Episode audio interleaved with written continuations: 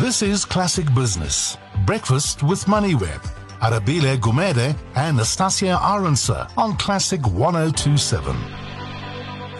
It's 15 minutes after 7. The PIC says it's appointed Gwina attorneys to assist in it recovering 4.3 billion rand in capital that it invested in Ayo Technology. The state asset manager confirmed yesterday that it was issued a compliance notice on February 21st, which requires it to recover the investment that it made within 15 business days of the date of notice. And to share his thoughts on the matter, we're joined on the line by Dr. Iraj Abedian, who's an economist at Pan-African Investment and Research Services.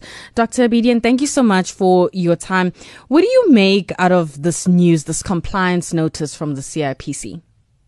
Good morning to you and listeners, and thanks for having me. A significant development insofar as it's the first important and public pronouncement about discovery of or recovery of what we have discovered to have been wrong.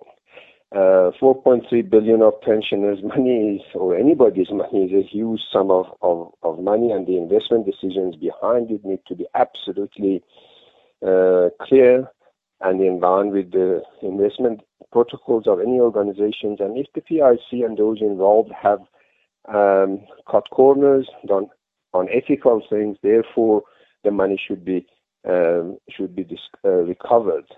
And that, of course, is a big number, but rest assured that there are hundreds of smaller but collectively significant amounts of money that have also gone through similar processes, and if the PSC manages to recover this money, then the precedence will be set for collecting a great deal more.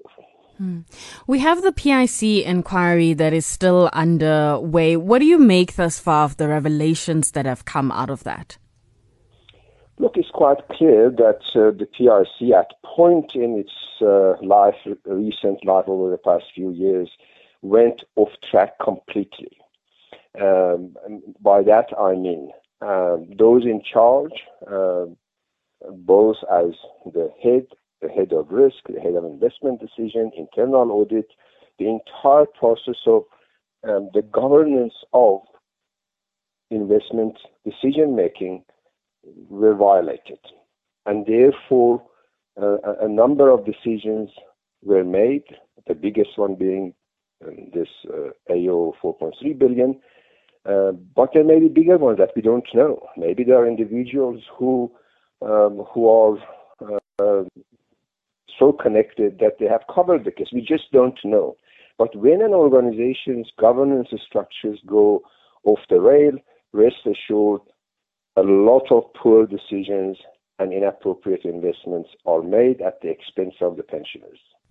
I've been wondering, a lot of the lawyers expressed surprise that the CIPC ventured so far as to make a judgment call on an investment decision by an individual company, and particularly with the PIC being an asset manager. Is it then presumptuous to assume that perhaps one day we could look at all the other asset managers outside of the PIC to see what kind of investments and decisions they've made that may have put their clients in a bad position?